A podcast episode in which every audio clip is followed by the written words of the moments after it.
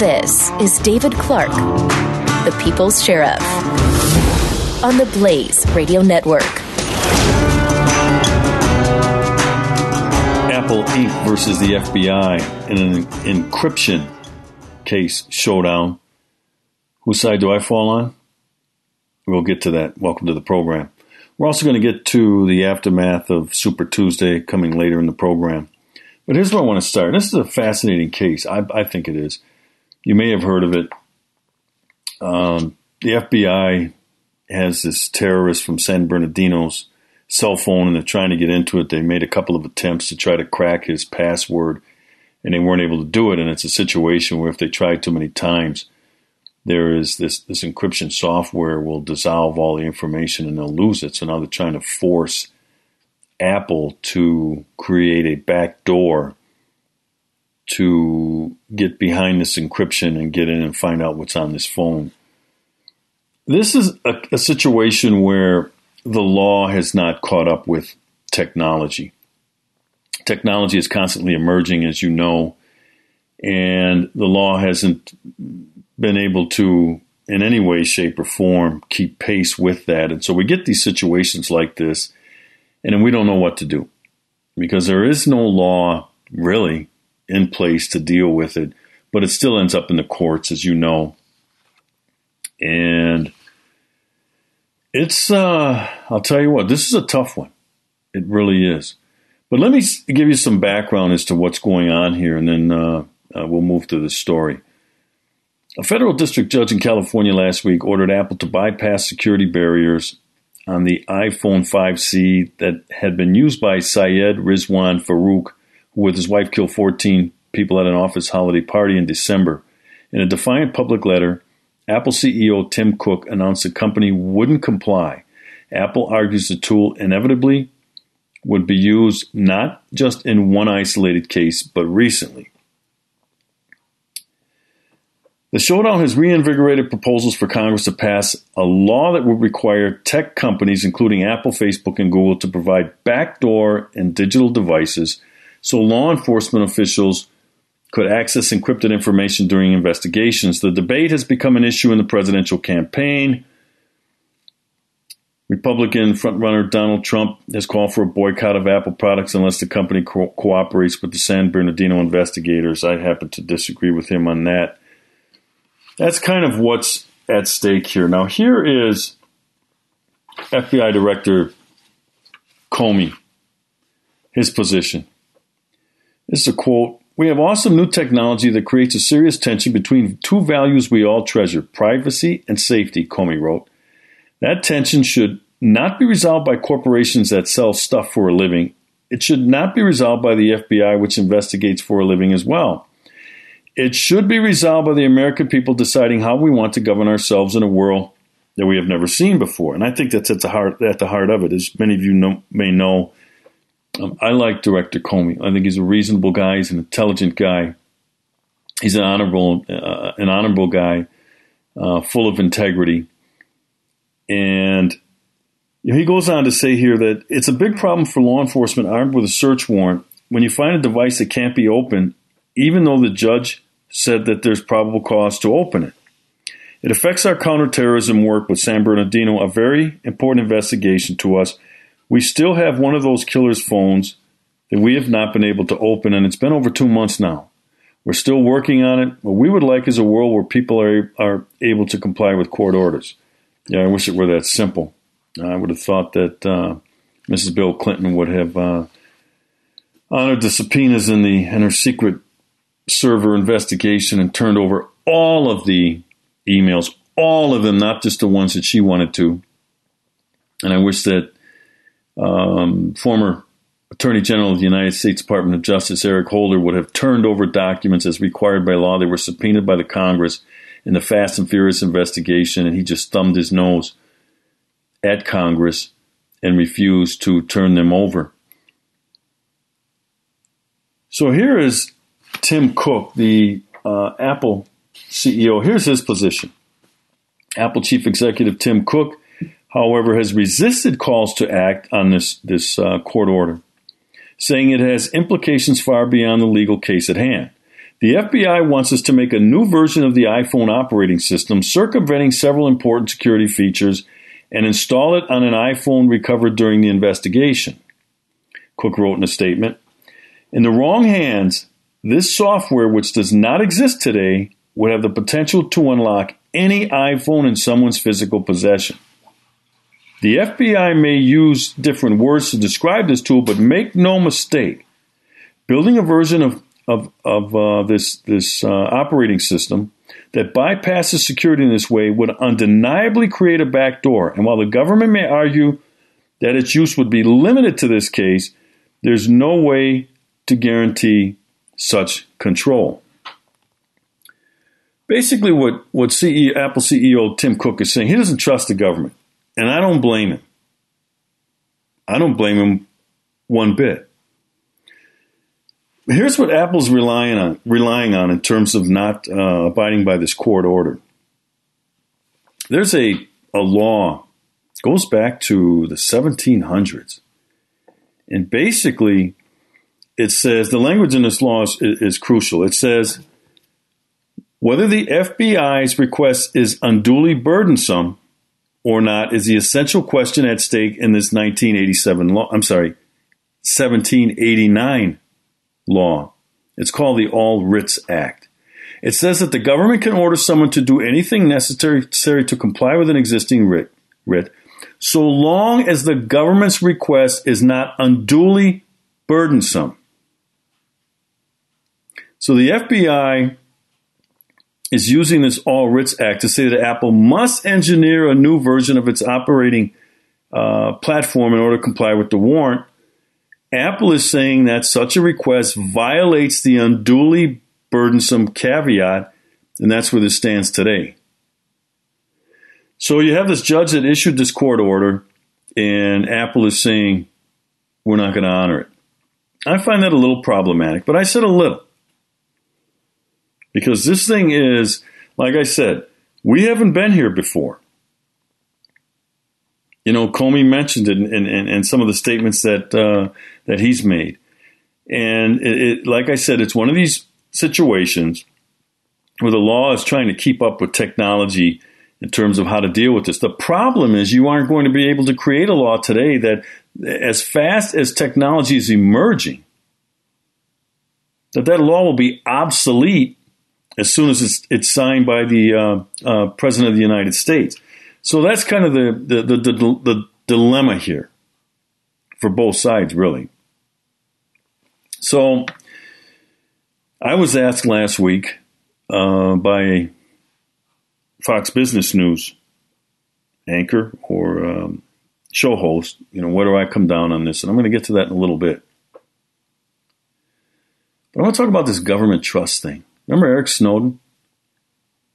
The government has already demonstrated that they can't be trusted with government secrets.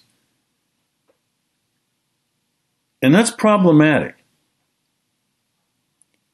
You know as well as I do that if Apple were to come up with this um, code or whatever, this backdoor to get through this encryption, there's no guarantee that someone wouldn't hack into a government server and find out what this is and then make every Apple device and its owner vulnerable. That's what Tim, uh, uh, CEO, Apple CEO Tim Cook is saying. And I think he makes a very compelling case. This thing isn't going to go away anytime soon. And in the next segment, I'm going to get into where I come down on this thing. The Blaze Radio Network on demand. David Clarke, the People's Sheriff. Find more on demand at theblaze.com slash radio. Don't miss the Morning Blaze with Doc and Skip. I want to go ahead and play a little bit of Hillary Clinton's victory speech last night. Instead of building walls, we're going to break down barriers and build. I just realized I can't take it, folks. I won't be able to. Four years of that, hearing that voice, that killing uh, cat sound, cat caught in the fan belt sound of The Morning Blaze with Doc and Skip. Weekday mornings, 6 to 9 Eastern on the Blaze Radio Network.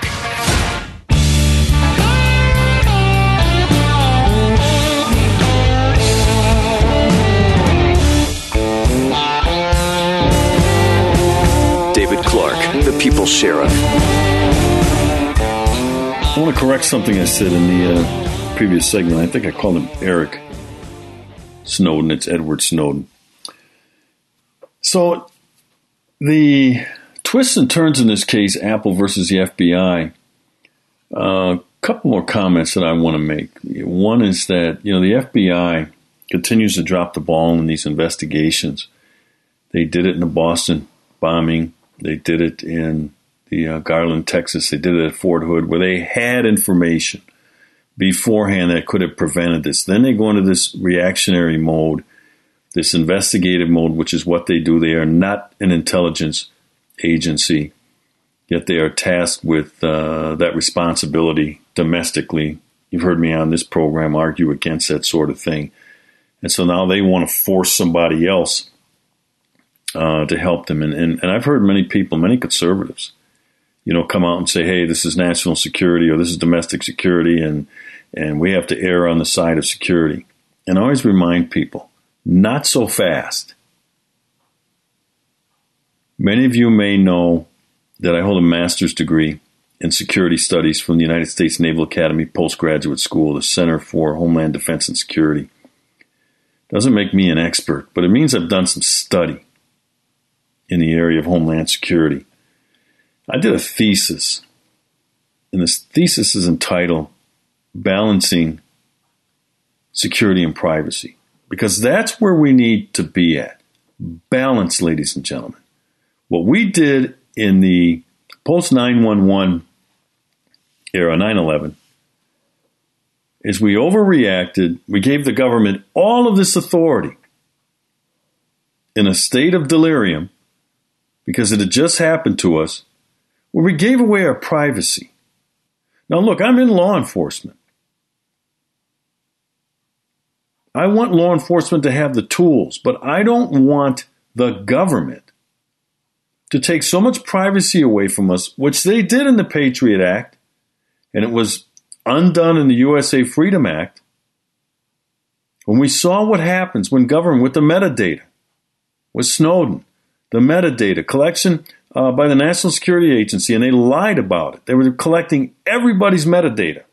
And you know what that is the cell phone numbers, certain information, text messages.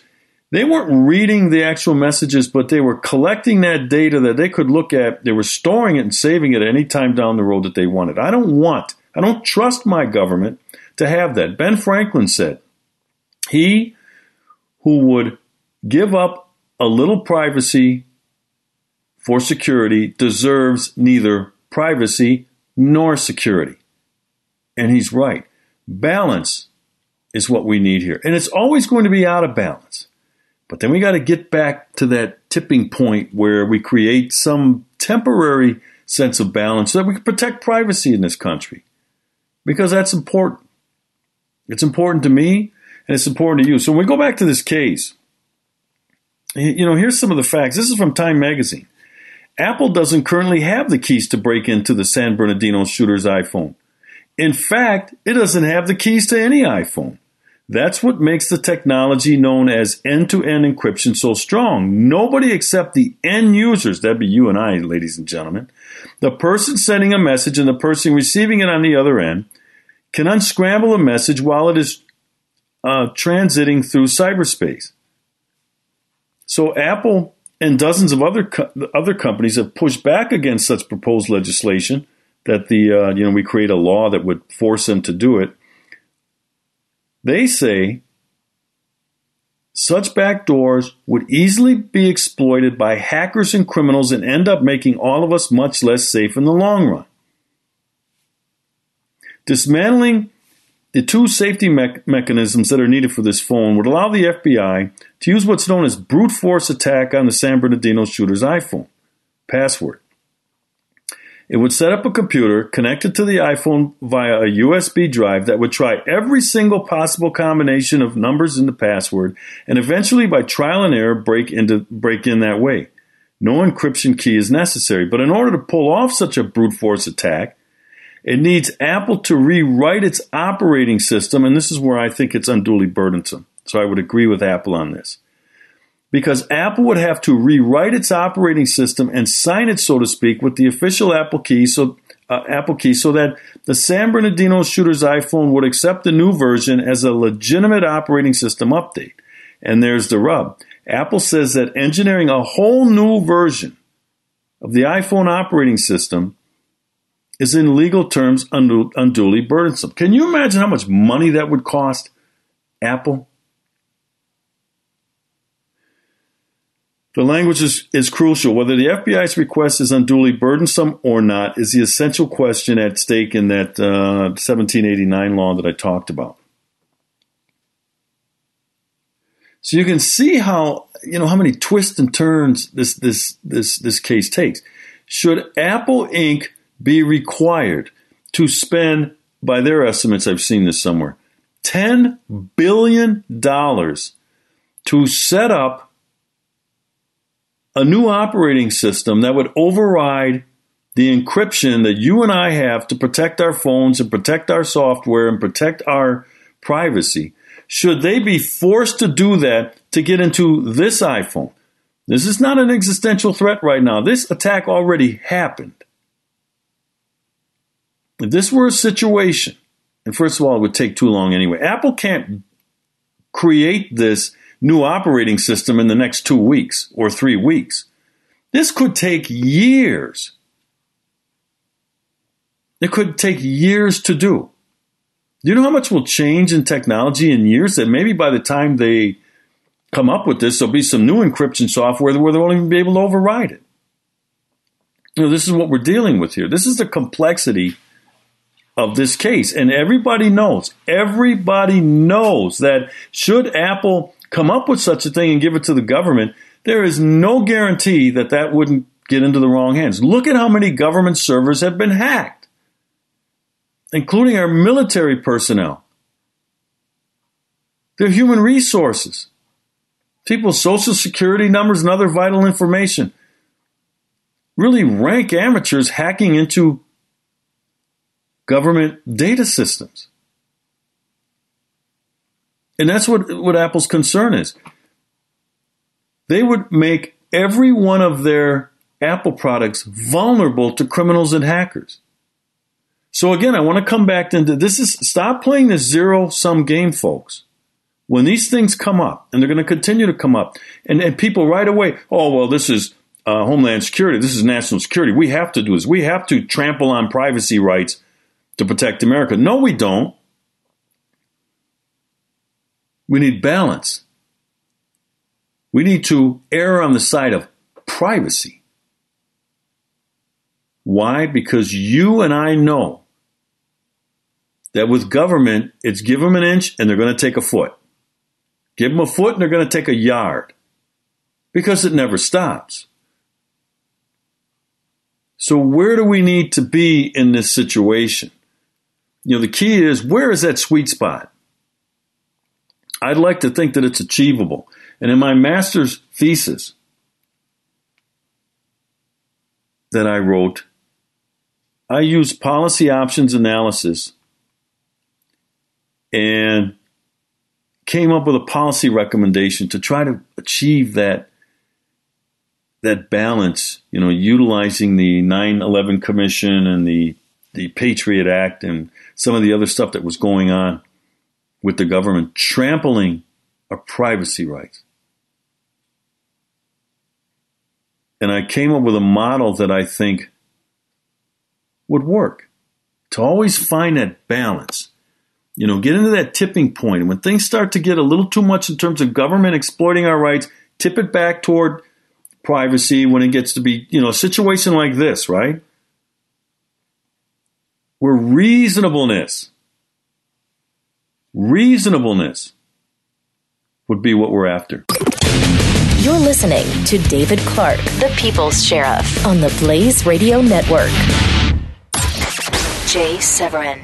I'll tell you what I think about, despite my history with Mitt Romney, despite what I think of him and everything else, I will tell you honestly, with my heart and soul, what I think about what he did this morning in calling a national press conference to attack Trump. Jay Severin. Weekdays 3 to 5 p.m. Eastern on the Blaze Radio Network.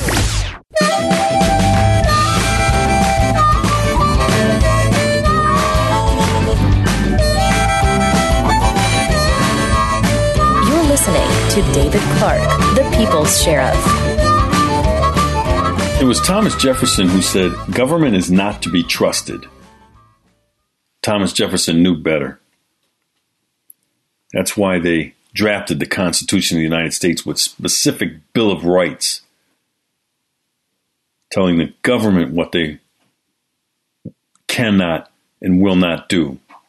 And we're talking about this Apple case versus uh, the FBI and this San Bernardino terrorist attack.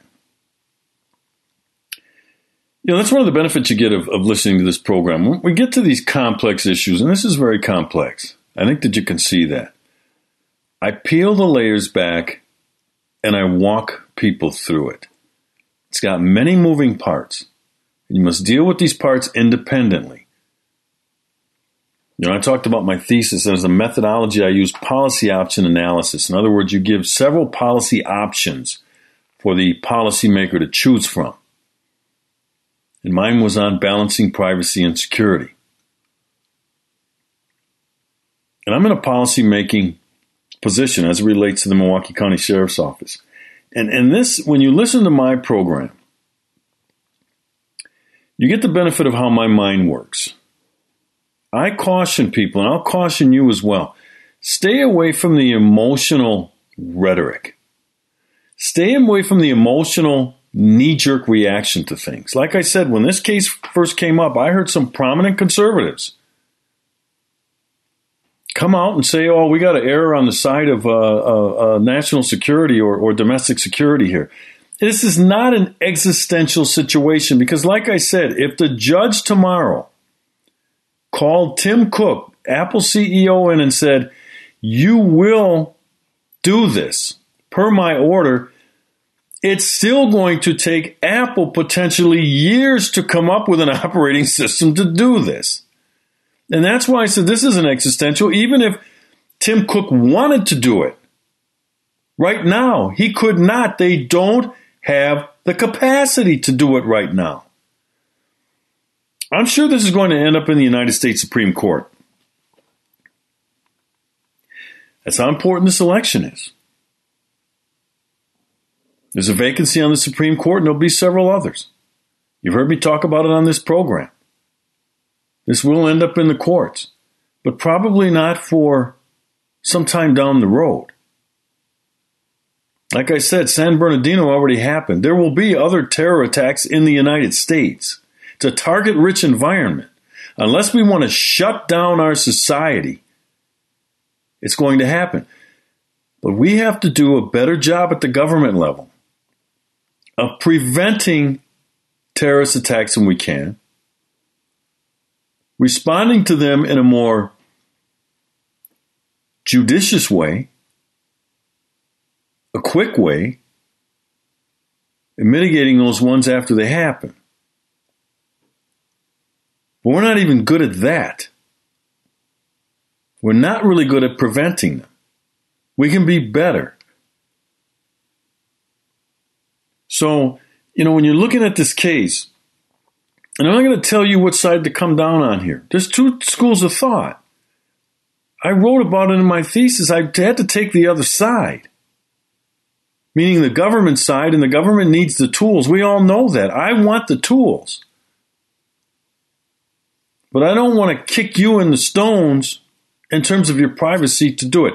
Let's listen to what I said uh, in answer to this on uh, Stu Varney on Fox Business News. Apple fighting the feds. They're not going to crack the San Bernardino terrorist iPhone. Sheriff David Clarke is with us, a frequent guest on the program and a valuable guest too. Sheriff, just let's go right at this. Which side are you on? The side FBI, crack that phone and find out what's going on, or the privacy side, Apple?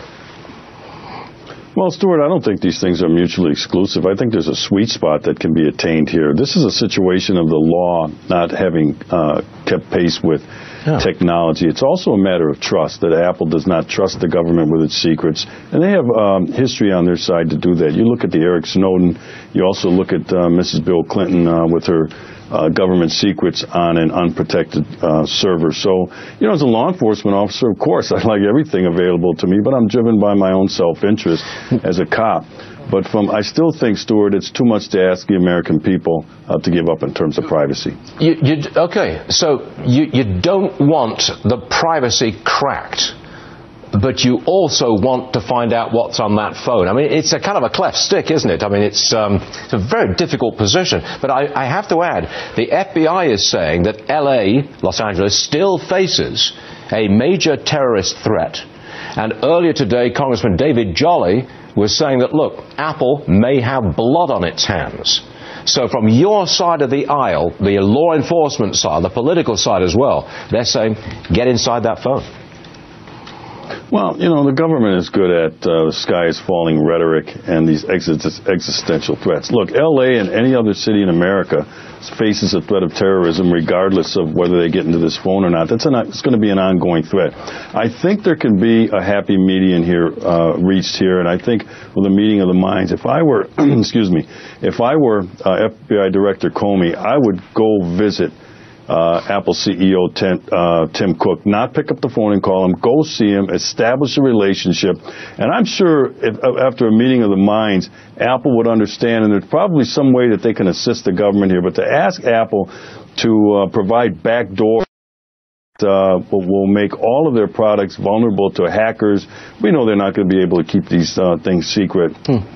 But I think we can still reach this thing short of uh, just shoving a court order in somebody's face. I know Director Comey said, I'd like to reach a day where people comply with the law. Well, I would have thought that when uh, Eric Holder withheld documents, subpoenaed documents by Congress under Fast and Furious, and Mrs. Bill Clinton did the same thing Uh, on holding back documents, emails from Benghazi. So now you have the shoe on the other foot in terms of the government and now the government's finding out what it's like, and it's, it's very difficult. This is a tough situation. However, in the end, Stuart, I still think both of these things can be achieved. We need okay. balance. We need a sweet spot. I wrote a thesis on it, and I think it can be achieved. Okay, I didn't know you'd written a thesis on it. But I've got 20 seconds left. Would you comment on Al Sharpton saying if Trump's elected president, he might just leave the country? If Al Sharpton said that, then put me down for Donald Trump. I will vote for Donald Trump. But uh, uh, Sharpton doesn't have to worry about uh, being deported. He should be in federal prison for income tax evasion, and I hope Donald Trump would do that. Well, you, you kept it to 15 seconds, Sheriff. That was pretty good. Sheriff Clarke, we appreciate you being with us, sir. Thank you very much. All right. So that was my take. Again, trying to find that sweet spot. That's where I want to be. These things are not mutually exclusive, which means you can have both. Mutually exclusive, as you may know, means both things can't happen at the same time. And I said these things are not mutually exclusive. We can have both. We can achieve security for the United States against threats, and we can protect privacy. And here's what a man that I have a lot of respect for thinks about it, because you, you should ask yourself who else thinks like Clarke on this thing? Retired four star General Michael Hayden former director of the National Security Agent, Agency and the CIA. He says, in this specific case, I'm trending toward the government, but I've got to tell you, in general, I oppose the government's efforts. Those efforts personified by uh, FBI Director Jim Comey, Hayden told Capitol Download in an interview. This from the USA Today. Jim would like a backdoor available to American law enforcement in all devices globally. And frankly, I think on balance that actually harms American safety and security even though it might make Jim's job a bit easier in some specific circumstances. He goes on to say, Look, I used to run the CIA. Back doors are good. Please, please, Lord, put back doors on because I and a bunch of other talented security services around the world want that. Even though that back door was not intended for me, that back door will make it easier for me and what I'm trying to do, which is to penetrate. But when you step back and look at the whole question of American security and safety writ large, we are a safer, more secure nation without back doors, he said. With them, a lot of other people would take advantage of it. That's where I'm at. That's that sweet spot. Coming up, we're going to take a look at Super Tuesday. David Clarke The People's Sheriff. on the Blaze Radio Network. Buck Sexton. What, the party establishment is going to engage in all kinds of Machiavellian machinations to try to thwart the will of the majority of voters within the GOP at a convention to take the nomination away from Trump, if, in fact he is the front runner going into it? And then you think the party's going to be healthy afterwards? You're saying, oh, well, because otherwise the whole thing is done. And isn't the whole thing done if GOP voters no longer get to pick who the GOP candidate is? Buck Sexton. Weekdays, noon to 3 p.m. Eastern on the Blaze Radio Network.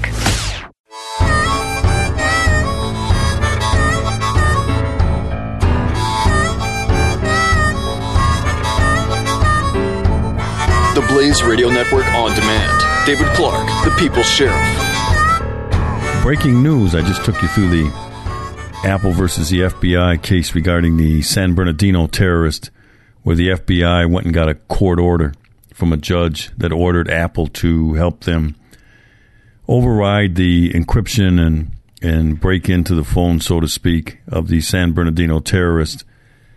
And Apple is standing fast and said they won't do it. Well, here's a case out of New York. There's parallels to this case here. And this is why I say it'll end up in the United States Supreme Court. We may get differing opinions here from different uh, circuits, appeals courts. And eventually, because this is new, this area of technology and the law. But anyway, Apple scored a major legal victory in its opening battle against the FBI on Monday when a federal magistrate judge in New York rejected the U.S. government's request as part of a drug case to force the company to help it extract data from a locked iPhone. The ruling of U.S. Magistrate Judge James Orenstein was issued as part of the criminal case against Young Feng, who pleaded guilty in October to drug charges. It is a significant boost to Apple's well publicized camp campaign to resist the FBI's similar efforts in the case of the San Bernardino killers. In the case that gave rise to Monday's ruling, the Drug Enforcement Administration had seized, but even after consultation with the FBI, claimed it was unable to access Feng's iPhone 5. The DEA and FBI said that they could not overcome security measures embedded in Apple's operating system. The government thus filed a motion seeking an order requiring Apple to assist the investigation under the authority of the All Writs Act, the same 1789 law the FBI is invoking in the San Bernardino case, by helping the government bypass the, pa- bypass the passcode security. Apple objected, noting that there were nine other cases currently pending in which the government was seeking a similar order. The judge in this case applied previous legal decisions interpreting the All Writs Act and concluded that the law does not justify imposing on Apple the obligation to assist the government's investigation against its will.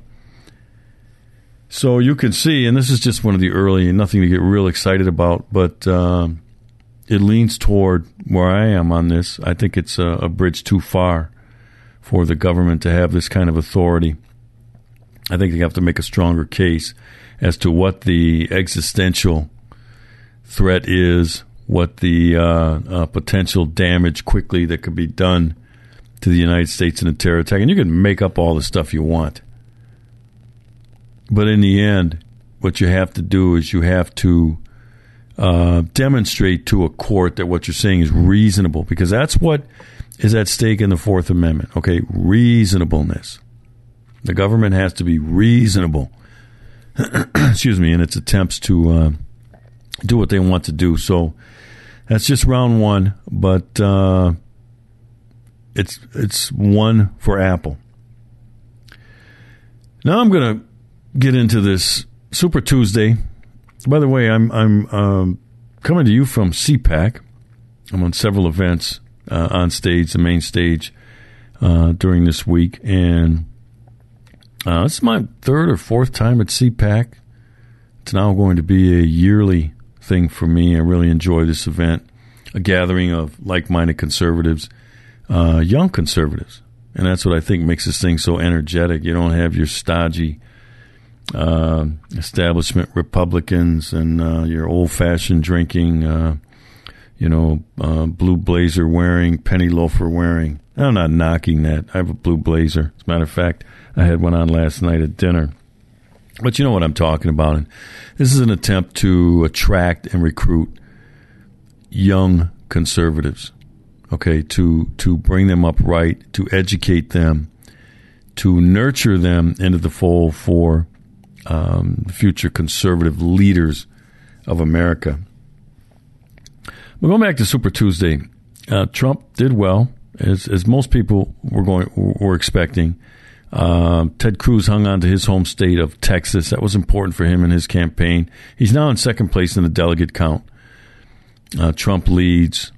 Uh, Rubio's a, a, distant third. Uh, he didn't do well at all on Super Tuesday, and he needed to. He won one state, his first state, and was Minnesota, and, and he spent a lot of money.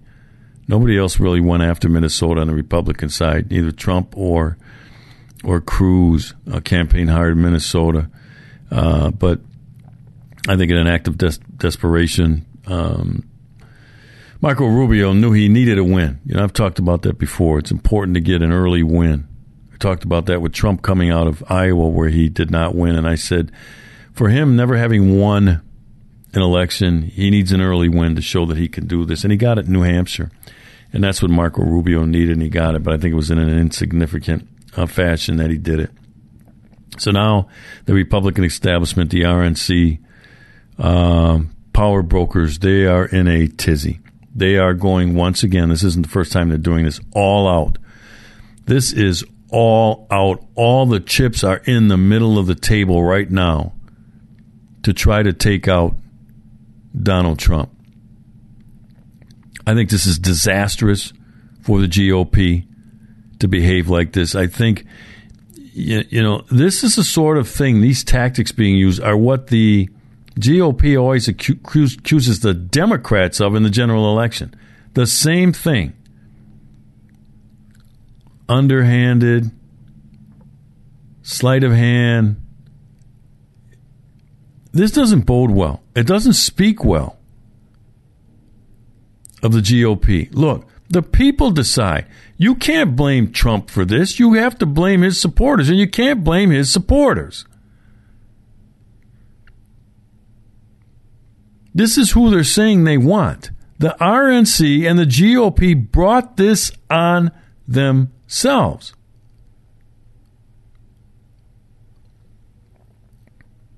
The people are tired. They've had it. They've seen it over and over again. And it isn't just recently. They've had it. And they're not going back. Now, I'll tell you right now, this is going to blow up in their faces. Don't forget, I don't have a, a, a horse in this race. But I don't like what's going on. And I'm not talking about the fighting and the backbiting and the cannibalism. I'm talking about some of these tactics that are being used to take out Trump. The latest one, Mitt Romney spoke at CPAC on the main stage. And it was basically, and I, I thought, first of all, I don't want to hear from Mitt Romney. Mitt Romney's yesterday's news. If he knew how to win an election, we'd be talking about the final months of the Mitt Romney administration. So he came out guns blazing today, ripping Donald Trump. Ripping Donald Trump. I guess this is what his job is. He's been given this job by the uh, GOP establishment and the RNC. I didn't like it. I didn't like his tone. I didn't like the rhetoric that he used. And again, remember, I don't have a, a, a horse in this race right now. But I'm watching. I'm watching closely. This is going to backfire on the GOP. It may cost them the election now because Donald Trump's 35, 40% support is staying with him. And if he gets taken out in an underhanded way, his supporters aren't going along with uh, any sort of chicanery or shenanigans by the uh, RNC and the Convention of June. They're not going to go along with it. They won't. They'll stay home. I don't know who gave them this advice that this might work but it's not going to. It will not work, and they need to knock it off. That's all the time we have for today. Follow me during the week on Twitter at Sheriff Clarke, C L A R K E. at thepeoplesheriff.com. God bless you. David Clarke, the People's Sheriff, on the Blaze Radio Network.